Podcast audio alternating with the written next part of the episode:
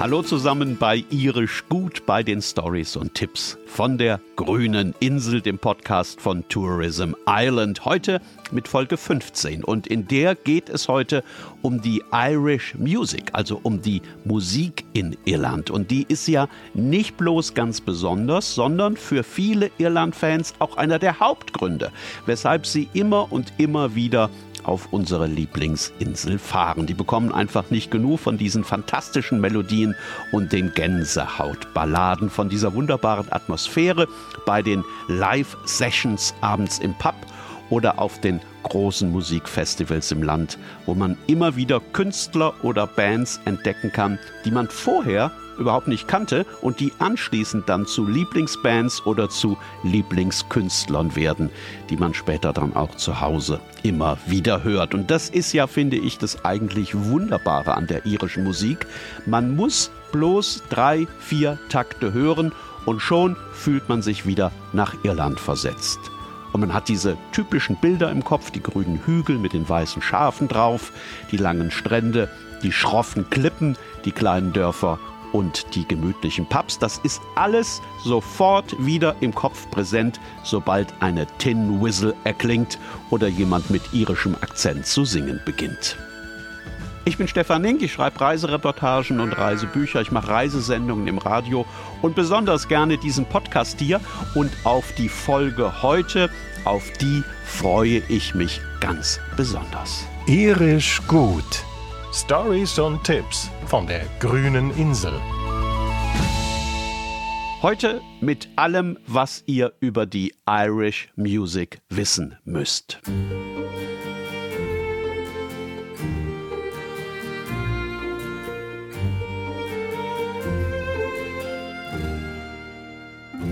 Ich sage das jetzt hier gleich mal am Anfang, selbst wenn wir zwei, drei, vier oder fünf Folgen über die Musik in Irland machen würden, bekämen wir längst nicht alles erzählt, was man eigentlich erzählen müsste. Es gibt so viele tolle Lieder, es gibt so viele super Musiker und es gibt so viele Stories, sowohl zu den Liedern als auch zu den Interpreten. Man könnte locker einen kompletten eigenen Podcast nur zur irischen Musik machen mit endlos vielen Folgen.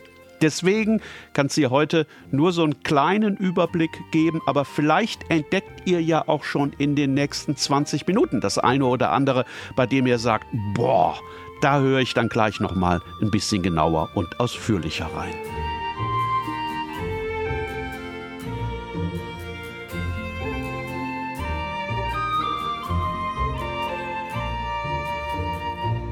Wenn ihr zum ersten Mal in einem Pub in Irland seid, in dem es Live-Musik gibt, dann seid ihr möglicherweise ein bisschen erstaunt, wenn die Musiker da ausschließlich Instrumentalmusik spielen und gar keine Lieder, bei denen auch gesungen wird. Dazu muss man wissen, dass ein großer Teil der irischen Musik tatsächlich aus diesen Instrumentals besteht. Die sehr flotten Melodien heißen Reels und die, die noch ein bisschen schneller gespielt werden, das sind die Jigs. Ursprünglich war das alles mal Tanzmusik, aber dafür ist in den Pubs heute ja meistens nicht genug Platz.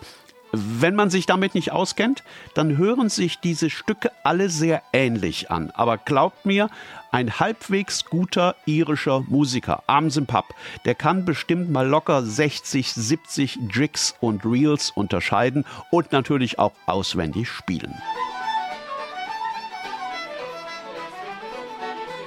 Als absolute Meister dieser Art von Musik gelten die Chieftains. Das ist neben den Dubliners wahrscheinlich die berühmteste aller irischen Bands. Und das hier ist ein typischer Jig mit dem Titel The Trip to Sligo.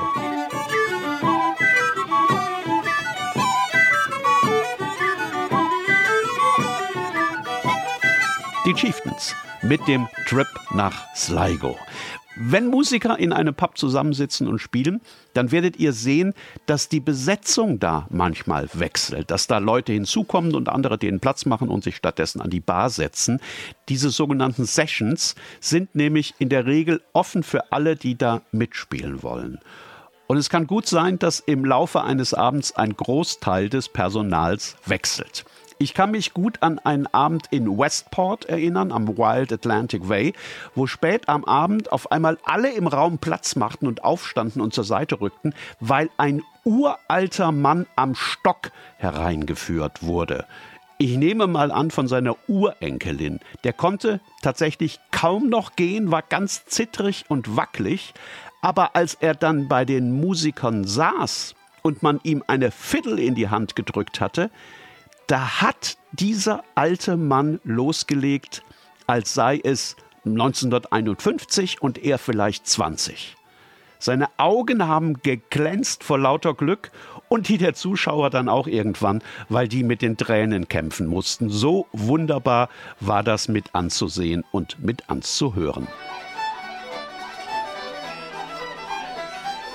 An dem Beispiel merkt man ganz schön, wie wichtig die Musik für die Iren ist und wie tief verwurzelt sie ist, was natürlich viel mit Irland selbst zu tun hat. Über viele Jahrhunderte waren die Musik und das gemeinsame Musizieren die einzige Art von Unterhaltung, die die Menschen überhaupt hatten, vor allem außerhalb der Städte, draußen auf dem Land. Da gab es ja ganz lange keinen Strom, damit auch kein Radio und erst recht keinen Fernseher. Also hat man sich vor allem in den langen, dunklen Winternächten zusammengesetzt und miteinander gespielt und gesungen. Und diese Tradition scheint den Iren tatsächlich im Laufe der Zeit in Fleisch und Blut übergegangen zu sein. Ganz viele können ein Instrument spielen, fast alle können jede Menge Lieder auswendig singen und fast immer sitzen abends bei diesen Sessions im Pub alte und junge Musiker zusammen und musizieren gemeinsam.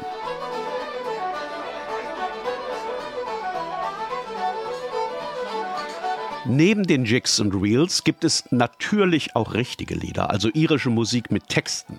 Ganz oft sind das Balladen, und ganz oft haben die ziemlich traurige Texte. In denen geht es dann zum Beispiel um schlimme Ereignisse aus der irischen Vergangenheit.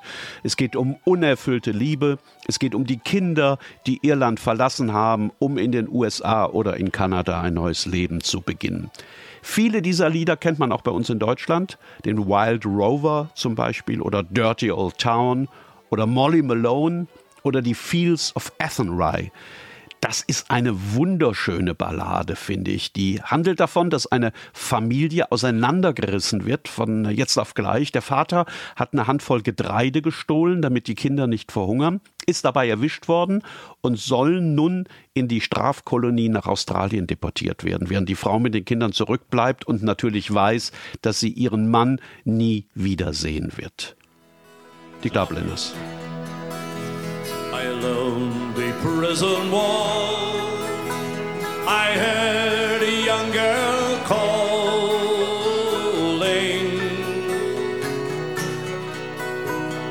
Michael,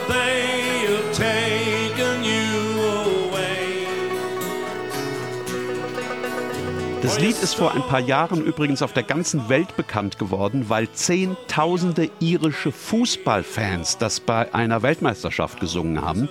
Da lag Irland hoffnungslos gegen Spanien zurück. Ich glaube, es stand nach ein paar Minuten schon 3 zu 0 für Spanien. Und auf einmal sang das ganze Stadion The Fields of Athenry. Und zwar derart bewegend, dass die Kommentatoren der Live-Übertragungen überall auf der Welt bei den Fernsehstationen so berührt waren, dass sie nichts mehr gesagt haben, solange die Iren gesungen haben.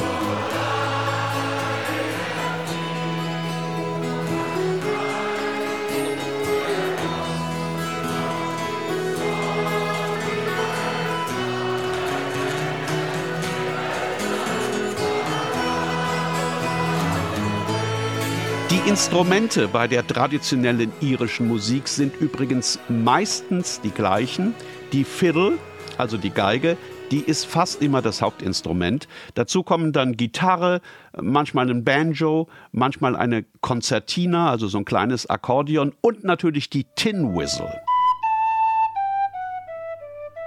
Die Tin Whistle ist eine einfache Flöte aus Blech, die ganz schrecklich klingt, wenn man sie nicht spielen kann, aber engelsgleich, wenn man das beherrscht. Das gilt auch für die Illan Pipes. Das ist die irische Version des Dudelsacks. Die sind nicht ganz so groß wie die Exemplare aus Schottland und bei weitem nicht so laut, aber immer noch quäkend genug, wenn man sie nicht richtig spielen kann.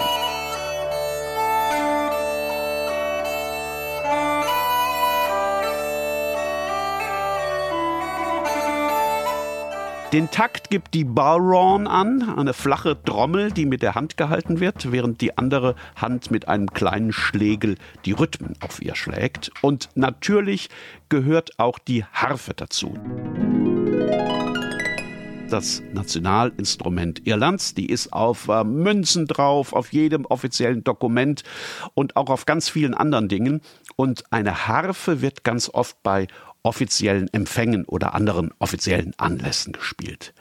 Wenn bei einer Band eine Harfe dabei ist, dann bekommt die Musik meistens so etwas Verzaubertes. Einen Klang, der sich so ein bisschen nach, naja, Nebel über den Wiesen anhört oder nach Feen in den Wäldern.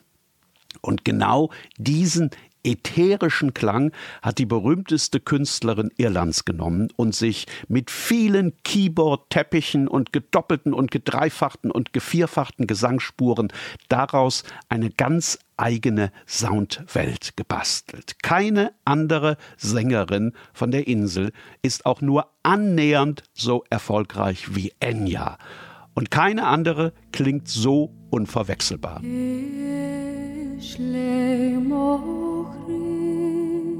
Go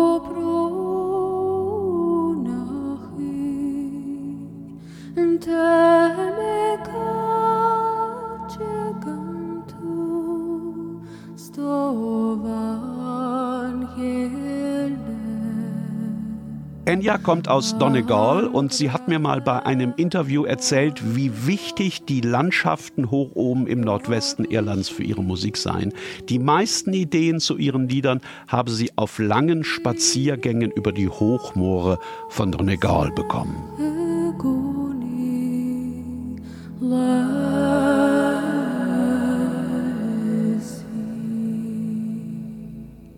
So wie Enya die traditionelle irische Musik auf ihre ganz eigene Art und Weise weiterentwickelt hat, so haben das natürlich auch viele, viele andere gemacht. Sinead O'Connor zum Beispiel oder Damien Rice, Van Morrison, Bob Geldof, Glenn Hansett. Bei all denen kann man noch immer die irischen Wurzeln heraushören. Selbst bei U2 geht das noch. Auch in deren Musik gibt es immer noch Elemente der Traditional Irish Music, auch wenn die bei U2 natürlich sehr tief vergraben sind unter elektronischen Loops, verzerrten Gitarren und Trommelgewittern. Eine sehr erfolgreiche Spielart der Irish Music ist das, was Bands wie die Pokes populär gemacht haben oder die Dropkick Murphys. Die spielen Lieder, die klingen wie traditionelle irische Musik auf Speed, also viel, viel schneller als normal gespielt. Das ist so eine Mischung aus Folk und Punk, bei der niemand im Saal sitzen bleiben kann und bei der es auf der Tanzfläche höllisch heiß hergeht. Wie auf der Tanzfläche des Teufels, auf Devil's Dance Floor. Das ist ein Stück von Flogging Molly und die gehören natürlich auch in diese Reihe.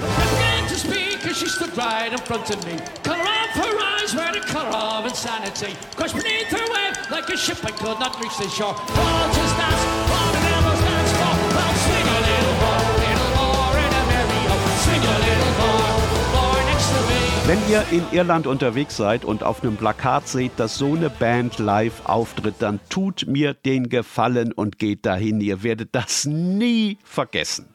Irish Music könnt ihr natürlich immer und überall live erleben auf der Insel. Von den Sessions in den Pubs haben wir ja vorhin schon gesprochen. Dann gibt es in den Städten vor allem natürlich Konzerte in Sälen und Hallen, in Dublin klar, an jedem Abend, aber natürlich auch in Belfast, was ja gerade zur UNESCO City of Music gekürt worden ist. Und dementsprechend viel tut sich da im Moment.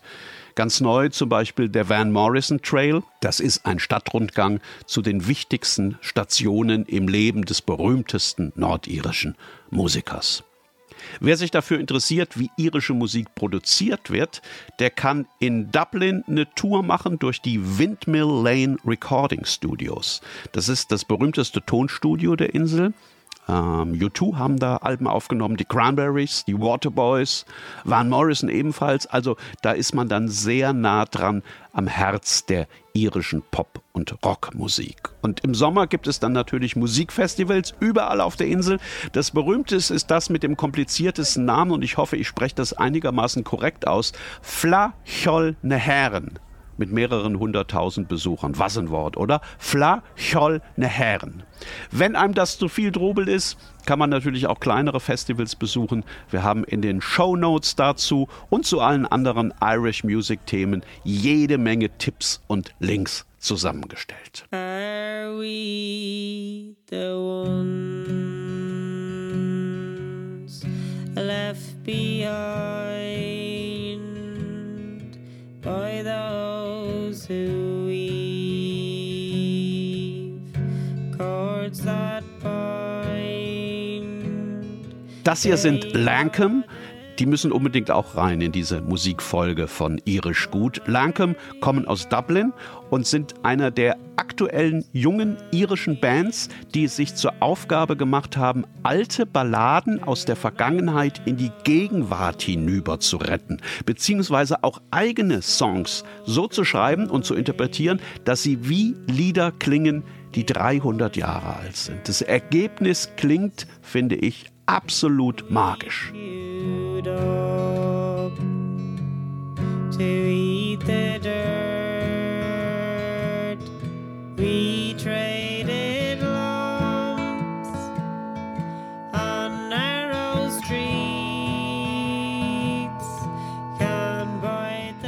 kann man schon mal Gänsehaut bekommen, oder?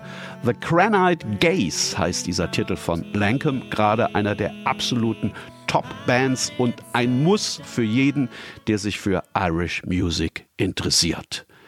So, das waren jetzt ziemlich viele Tipps, oder? Der allerwichtigste aber fehlt noch und der lautet, haltet die Ohren offen wenn ihr in Irland unterwegs seid. Geht ruhig mal rein in den Pub, wenn ihr im Vorbeigehen Musik von drinnen hört. Manchmal entwickeln sich daraus unvergessliche Abende. Und auch die Straßenmusiker sind übrigens oft super. Da kann man auch ganz tolle Entdeckungen machen, gerade wenn man in Dublin oder in Belfast unterwegs ist. Mein schönstes Musikerlebnis in einem Pub war neulich erst in Donegal, also in der Stadt Donegal, in einem Pub an der Burg dort. Da bin ich abends rein, weil Musik zu hören war. Und ich bin in einer tollen Session gelandet. In der Kneipe sah es im Grunde genommen aus wie in einem größeren Wohnzimmer, in dem abends die komplette Familie sitzt. Und es war schon so spät, dass die Musiker auf Zuruf alles gespielt haben, was das Publikum sich gewünscht hat. Und dann war auf einmal Mitternacht.